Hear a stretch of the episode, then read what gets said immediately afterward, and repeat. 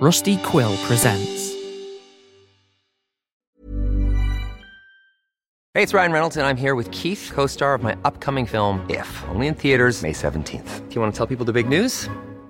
All right, I'll do it. Sign up now and you'll get unlimited for $15 a month in six months of Paramount Plus Essential Plan on us. Mintmobile.com slash switch. Upfront payment of $45 equivalent to $15 per month. Unlimited over 40 gigabytes per month. Face lower speeds. Videos at 480p. Active Mint customers by 531.24 get six months of Paramount Plus Essential Plan. Auto renews after six months. Offer ends May 31st, 2024. Separate Paramount Plus registration required. Terms and conditions apply if rated PG. Ryan Reynolds here from Mint Mobile.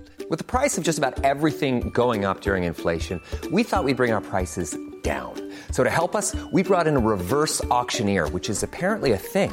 Mint Mobile unlimited premium wireless. Ready to get 30, 30, bit to get 30, bit to get 20, 20, 20, bit to get 20, 20, bit to get 15, 15, 15, 15 just 15 bucks a month. So, Give it a try at mintmobile.com slash switch. $45 upfront for three months plus taxes and fees. Promo for new customers for limited time. Unlimited more than 40 gigabytes per month. Slows. Full terms at mintmobile.com.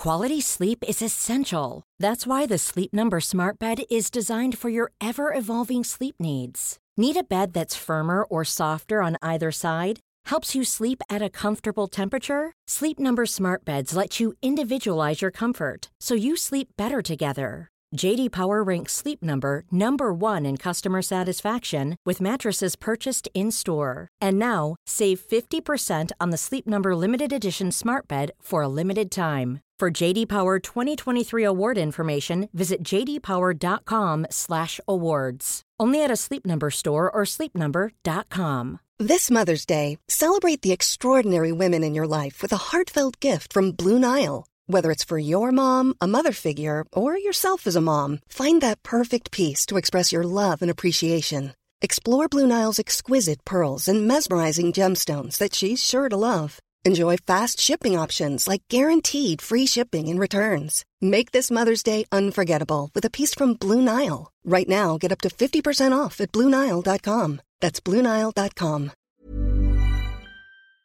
Hey guys, quick plugs. Chat and I have defeated Nancy Drew, the Silent Spy, over on my Twitch stream at twitch.tv slash woebegonepod, where every Sunday evening I write the episode soundtracks and then play a video game. And with Nancy Drew out of the way, we are playing Hypnospace Outlaw. So come check that out if you want to see how the soundtrack gets made and indulge in some 90s nostalgia. And if you'd like to support the show, you can do so on Patreon at patreon.com slash woe underscore begone, where you can get early access to ad-free episodes, instrumental, soundtrack albums, Q&As, director's commentaries, movies with Michael, postcards, and more. This week, I'd like to highlight the bonus stories available on Patreon. All patrons have access to the 2023 remake of Episode 1, Participant Observation, as well as Episode 30.5, which is an episode that happens between episodes 30 and 31. And $5 patrons have a remake of episode 44, which is the episode that introduces Michael. So check those out if you're looking for more Woe-Begone content. Special thanks to my 10 newest patrons Tracy Hall, Mabel Ing, Queen Mab, Clover Jarman, Noku, Quartz and Queso, Cassidy Barrera Granger, Mossy Meat, Marshall K, and Sanguine Gray for supporting the show. Enjoy. Warning this episode contains a description of violence. Listener discretion is advised.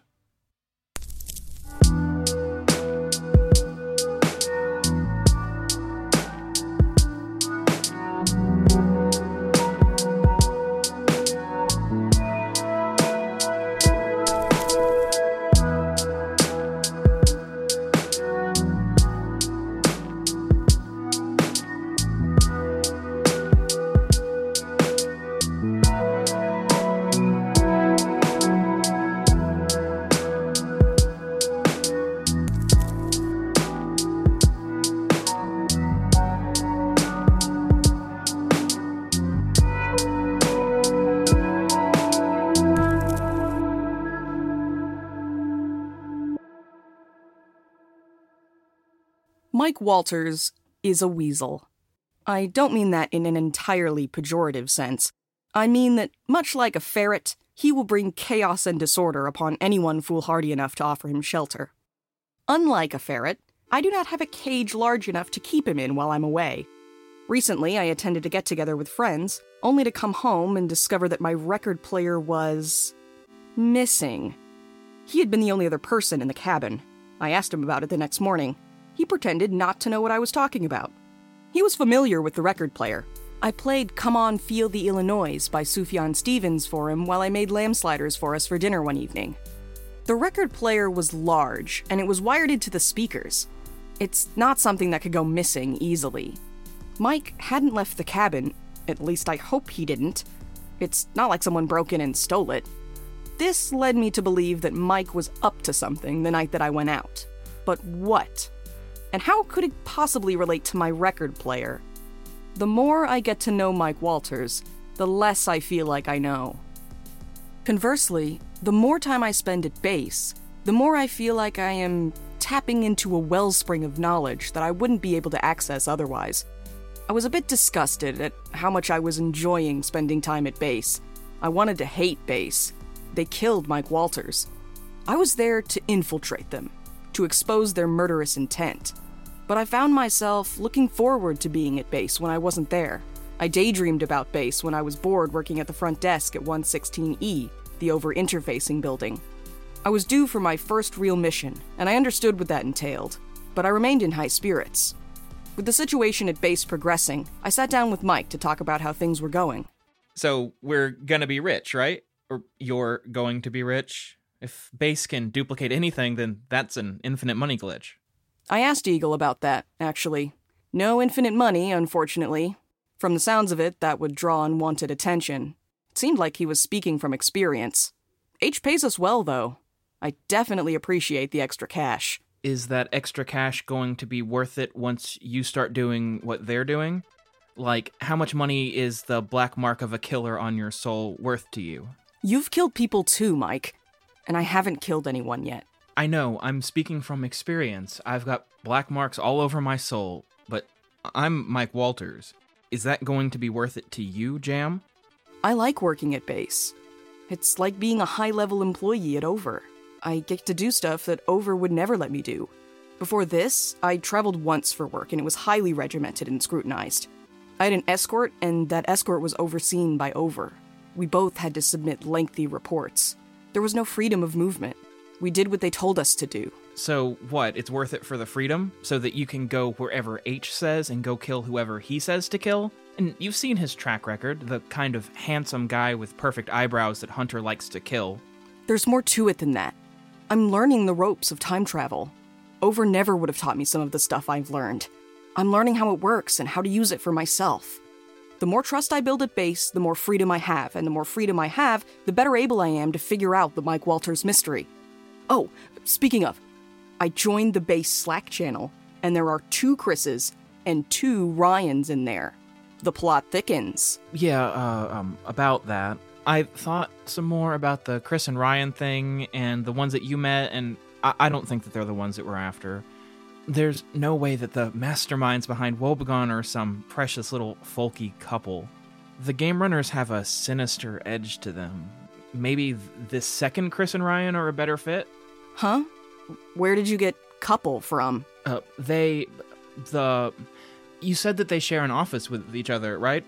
I, I don't know. I made an assumption. I didn't tell you they were a couple. Uh, yeah, but are they? They're a queer platonic couple. They share a cabin in Tier 1 together. And I am an excellent judge of character, so I'm sure that they aren't the game runners and that they're actually very nice and very good at their jobs. I hope they are. I'm heading out on my first mission after this conversation, and they are leading me through it. I'm sort of scared. Scared because this is a killy sort of mission? We are tasked with killing someone. Yes. Are you still going to enjoy working there once they start sending you on assassinations every other Thursday? We're gonna find out. Doesn't feel real to me yet. I'm dreading it, but I'm also strangely excited. I don't know how I'm going to feel after it's done. Well, in my experience, you're going to feel like a terrible and enormous being has emerged from deep in the earth directly under you and swallowed you whole with its enormous jaws, if that makes sense.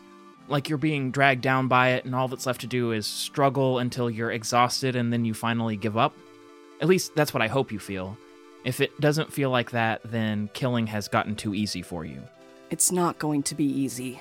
I take this all very seriously, I assure you. Yeah, Hunter takes it very seriously too, and that didn't stop him from killing me. Don't forget that this mission isn't the only thing that's dangerous. They are dangerous. I'll be careful. You have to trust me.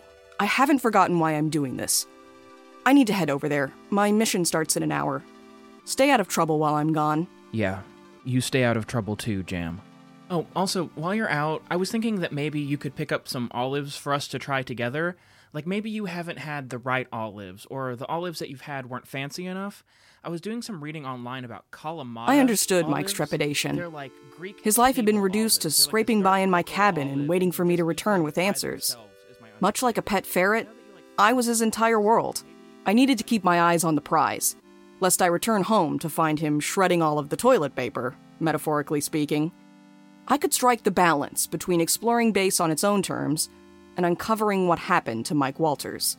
But I needed to stay vigilant, focused, cognizant of every moving part. I'm Jamilla Gardner. You're listening to Outside Tier 1, Episode 3 All Hands. Stay with us.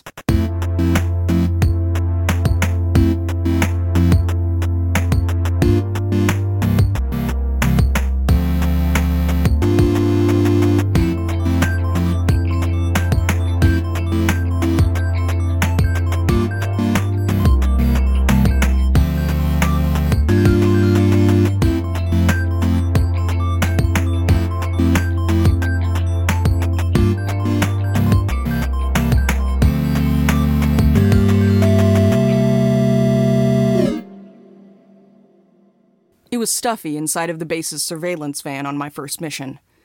The heat from myself and Chris was gradually bringing the temperature inside the van closer to body temperature. I would have been sweating from nervousness, regardless. I had been hoping, in vain, for a peaceful, low stakes first mission to kick things off. I hadn't gone in completely blind, though. There had been some training, courtesy of Marissa. We shot some paper targets, traveled small distances in space time, and went over the basics of time travel theory iteration, the connectivity between objects and people in timelines, propagation of information, consolidating two iterations back into one person, that sort of thing. But on this particular afternoon, I was sitting in a windowless van, monitoring a house with Chris, with Ryan in our ears from base via an earpiece. This was the real deal. The mission was simple kill the man inside the house we were parked in front of, take the piece of time travel equipment he had discovered, a portable time travel device called a calculator. What do we know about this guy? I asked. Is he a murderer or something? H assured me that these missions are death neutral.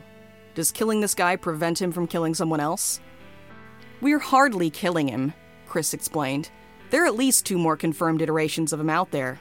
As far as this mission being death neutral goes, I wish it were as simple as him being an outlaw and us being the big bad cowboys that need to bring him to justice. I absentmindedly wondered why everything kept circling back around to cowboys. Base has intel that suggests that this guy and his iterations formed something that we call a council, which is an organization made up entirely of one person and their iterations. Councils are dangerous because they have the potential to be highly coordinated, extremely prolific through time, and difficult to extinguish once they become established. We have it on good authority that this council will attack the base in the near future if they are allowed to begin legitimate operations. So far, they have only recently found the calculator and are beginning rudimentary experiments with iteration. So, Jam, in order to ensure we stay alive, we're going to kill him and relieve him of his calculator. Adding a third calculator to our arsenal is an added bonus. How do we know all of that? I asked. How do we know that killing him is the only solution? Most of the answers you are looking for are redacted, unfortunately, Chris said. We got our mission brief from Eagle. Eagle gets his instructions from H, and H gets intel from the future team, and any other sources he can get his hands on. I told you everything that we know about the situation. Being hands on in the field puts us at risk of propagating information, and propagation makes it difficult to undo errors. So there are some things that we are not allowed to know. So we're taking H's word on this, I said. H's word is good, Chris said. But we don't have to put our full confidence in him. Propagation can help us just as easily as it can hurt us. If H did something that wasn't in the interest of a safe and powerful base, that information would make it back to us through Future Team. We have systems in place to make sure of that. The future holds him accountable. If you say so, I said. I caught myself. Sorry, I didn't mean to play devil's advocate. I'm nervous. I would be more concerned if you weren't nervous, Chris said. This is your first mission. You've never killed anyone before, have you, Jam? I kill insects every now and then, I replied. But only if they're in the bathroom. If they're near a door, I try to take them outside. I felt my face flushing, embarrassed at my explanation.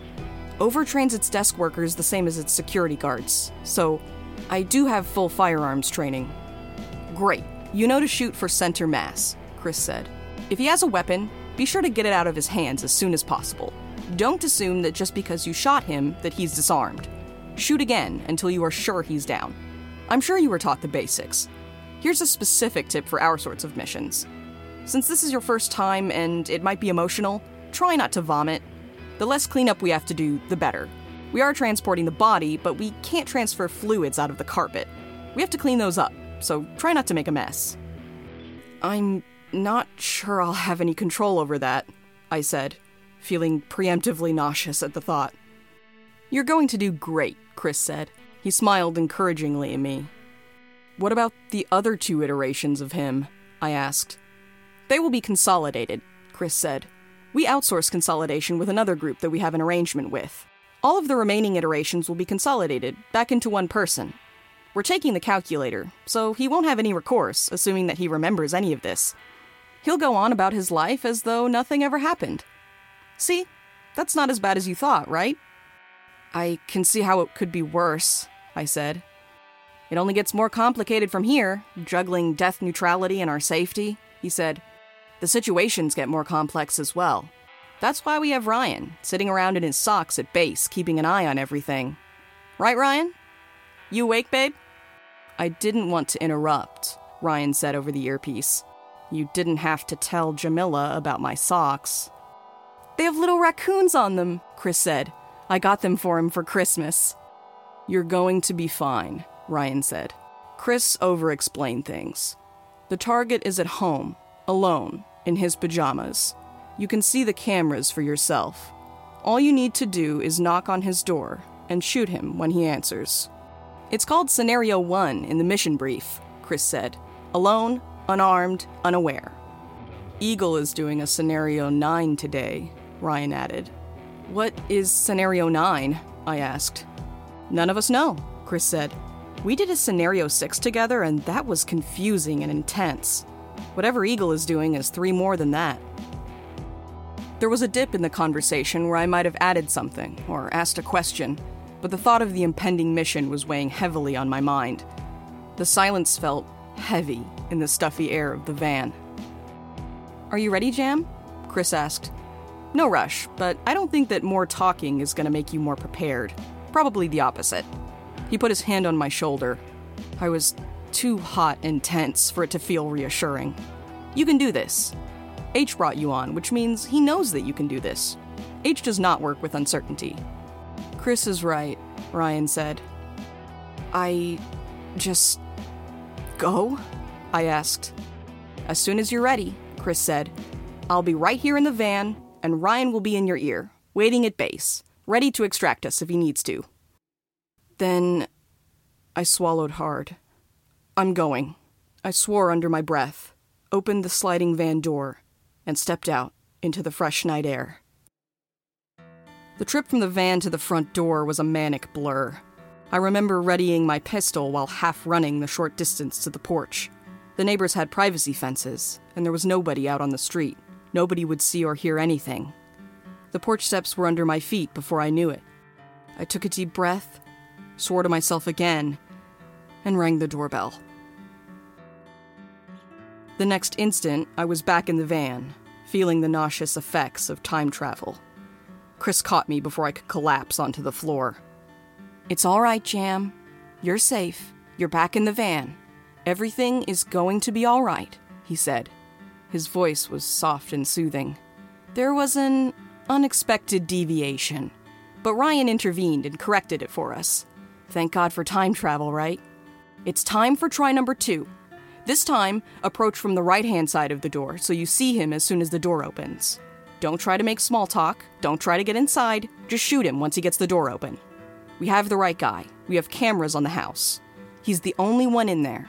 I can confirm that it is indeed him who comes to the door. When he opens the door, you shoot him. All right? What happened? Why did Ryan correct me? I asked. I didn't. Did I? You died, yes, Ryan said, matter of factly. What happened? I asked again. It doesn't matter what happened. It didn't happen, Chris said. This is a pretty common result. It's happened to more experienced field agents than you on many occasions. It's time to get back up on that horse and try again. Quickly, preferably. You shouldn't give yourself time to second guess yourself. Try again while the adrenaline is still pumping. Are you ready, Jam? Maybe, I said. Go, Chris said, like a parent encouraging their child to run to first base in T ball. I pushed down my fear and did it all over again, half running, swearing under my breath, ringing the doorbell. The man answered the door. I fired a round from my pistol into his chest. He fell backwards into the house, and I followed him inside, closing the door behind me. I fired a second round into his chest. There was a baseball bat propped up beside the door. I imagined what he had done with the baseball bat in the first version of these events. I looked at the man. He stared up at the ceiling, vacantly, unblinkingly. He was in his pajamas. I stared at the man, staring at nothing, until the sound of Chris opening the door startled me back into alertness. Success! That went much better than last time, he said. Good work, Jamilla, Ryan said. You were never going to talk him into handing over the calculator, no matter how many times you tried, Chris said. There was only one way that this mission could go. You did the right thing, Jam. You didn't even make a mess in the process. I'm going to find the calculator, and we are going to transport him and then head back to base. We won't even need Ryan to assist with the travel. Sounds good to me, Ryan said. I already took my shoes back off after the correction. We'll see your cute little toesy woesies back at base, babe, Chris said. The calculator was on the coffee table. Total newbie stuff. He hadn't even found a place to stash it yet. I stood beside the man that I had killed, feeling distant from the conversation. I watched Chris operate the calculator through the haze, its physical buttons and crude screen obfuscating its tremendous power. Chris pushed a button, and the man's corpse vanished in front of my eyes, unceremoniously, silently. There was no evidence there had ever been a man there at all. He took some wipes and cleaned what little blood remained on the hardwood floor, and stuffed the used wipes into a special bag. Only one correction. Not bad at all, even for a scenario one, Chris said. Let's get you out of here, Jam. We've got an all hands meeting later today, and you should get some rest and have some time alone to think. I'm sure there are a lot of mixed emotions going on. There were for me, after my first mission. I stood wordlessly, not having moved since Chris had opened the door. I could feel myself shaking. You'll be okay, Jam, Chris said. It's a strange thing to process, I know. It's time to go. We need to get out of here. You ready for us back at base, Ryan? I'm ready, Ryan said. See you soon, babe.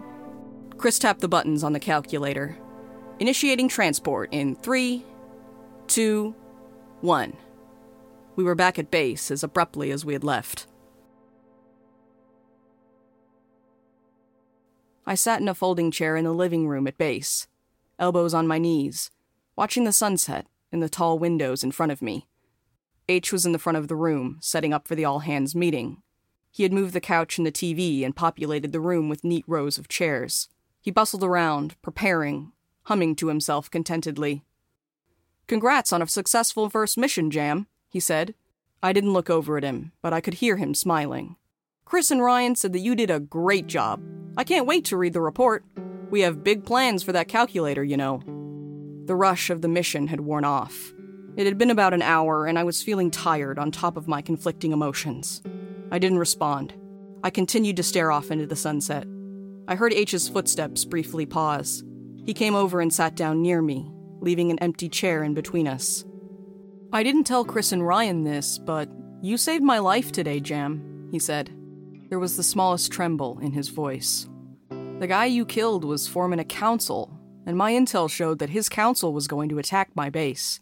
The attack wasn't going to wipe us out, but there were going to be a couple casualties, and one of them was. well, was old H here. I looked over. H was staring out at the sunset, too. If you hadn't taken care of this for me, I would have been a goner, Jam. You saved me. I closed my eyes. Is it ever going to feel like I'm doing the right thing? I asked. It might, H said. You're still a newbie. You haven't seen anything yet. Base is a small fish in a huge pond, and the further you swim, the better you understand how big the pond is. We have to fight all the bigger fish for any scraps we can get. You saved my life and secured a third calculator. Those are some dang good scraps for your first mission.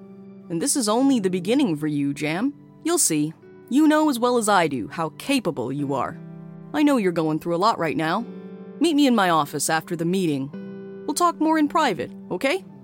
I opened my eyes and looked at him. He looked earnest. All right, I said. Wonderful, H said. I could see him perk back up as he stood up and went back to preparing for the meeting, as though he had switched modes. I watched him work and thought about the goofy murder victim that was living in my cabin because of him. Why did he kill you, Mike? I was slowly returning to my usual self as the all hands meeting approached. Exhaustion was setting in as my body was learning that it was okay to let my guard down. The setting sun was setting off sleep signals in my brain. I yawned as the members of base began to file in. The field team arrived first, since they were already at base. Chris, Ryan, Eagle, Marissa.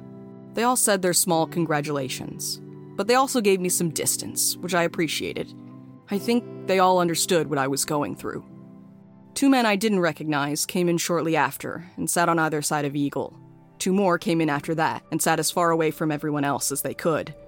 It was while I was looking at the two loners that I felt the air shift to my right as someone took a seat in the chair directly beside me. Well, well, well. If it isn't Jamilla Gardner, a cheery, familiar voice said. I turned to look as I realized who it was. Edgar? What are you doing here? I asked. I knew that there were members of base that I hadn't met yet, but I never would have suspected Edgar to be among them. Edgar worked at the front desk of the interfacing building with me. We didn't see each other outside of work, but I considered him a close work friend. If anything, we didn't see each other outside of work because we were constantly hanging out at work. We were extremely friendly with one another. I got an ad saying this was a good place to meet single bears in my area, he said, his sweet professionalism almost making his joke sound earnest. That's not too far from the truth from the looks of it, I said.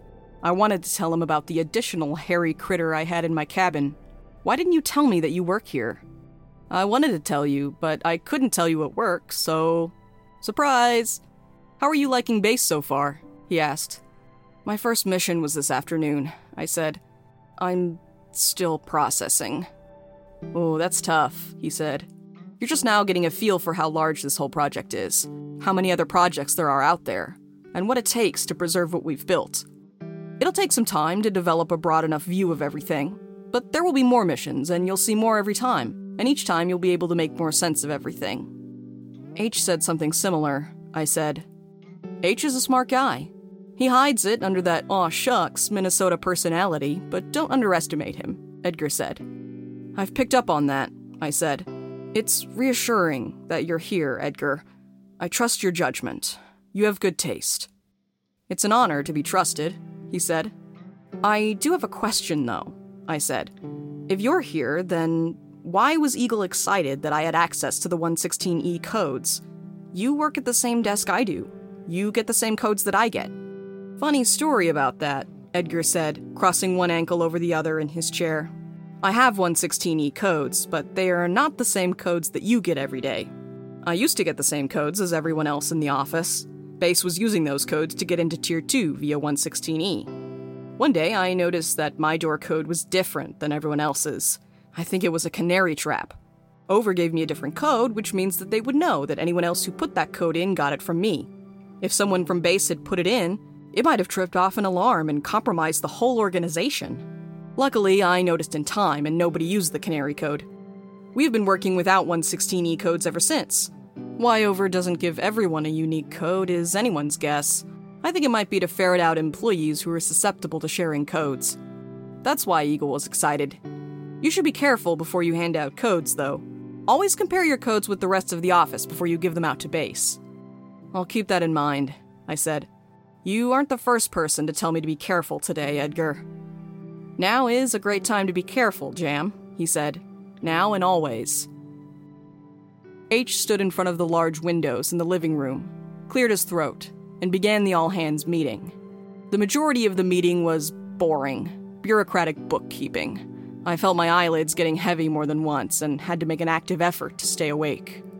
After some project forecasts and other matters of business that I didn't understand, H switched topics to my mission. And last but not least, I want to congratulate our newest member, Jam, on a successful first mission.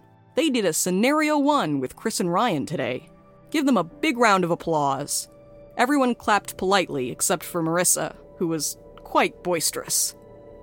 I won't bore you any longer, H said after the clapping subsided. Everyone grab some pizza on your way out if you haven't already. I'll see you all on Monday. Thanks for coming. I hadn't even noticed that there was pizza. The members of base began to file out as quickly as they had arrived. The two loners were the first to go. I lost track of them by the time H was finished talking.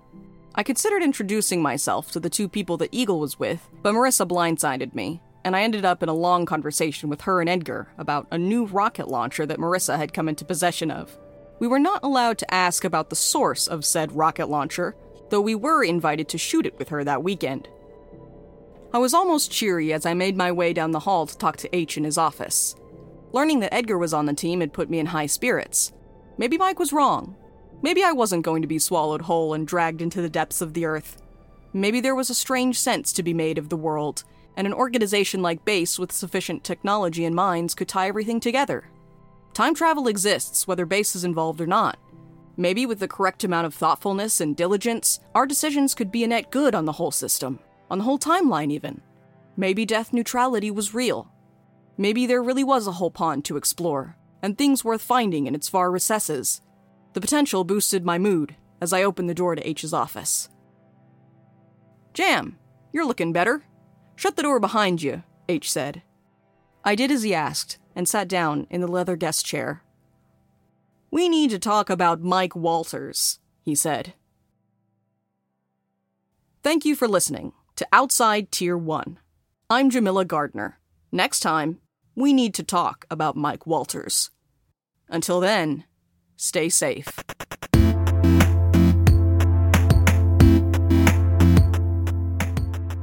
Outside Tier 1 is a drop stitch audio production created by Jamilla Gardner. The theme song is Road Trip by the band Cutting Grass. The background music was also provided by Cutting Grass. Check them out at wearecuttinggrass.bandcamp.com. Special thanks to Mike Walters for his help with this episode.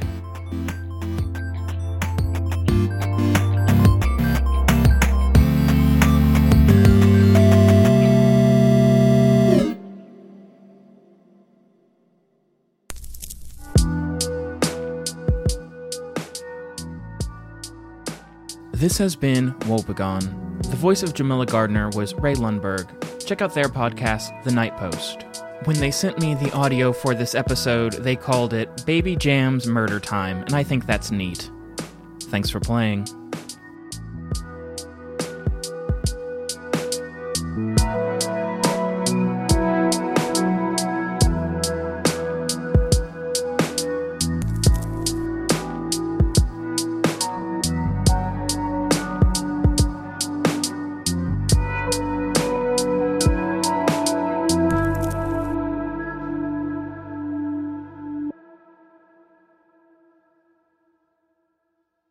See, if I thought that Mike took my record player just so he could go through my extensive collection of Sufjan Stevens vinyls, that would be a different story. If he just really needed to listen to Carrie & Lowell on repeat, I understand. I've got you. But I don't think he really gets it. He just doesn't have the sad indie gay vibe. You know what I mean? I mean, is he even listening to records or is he just using them as plates? If I find out he's doing that, I swear to God, I will kill him in every timeline. I can do that now, you know. I'm not just a multi talented NB with great taste. Outlaw, Ty, outlaw, Ty, hiding out and scraping by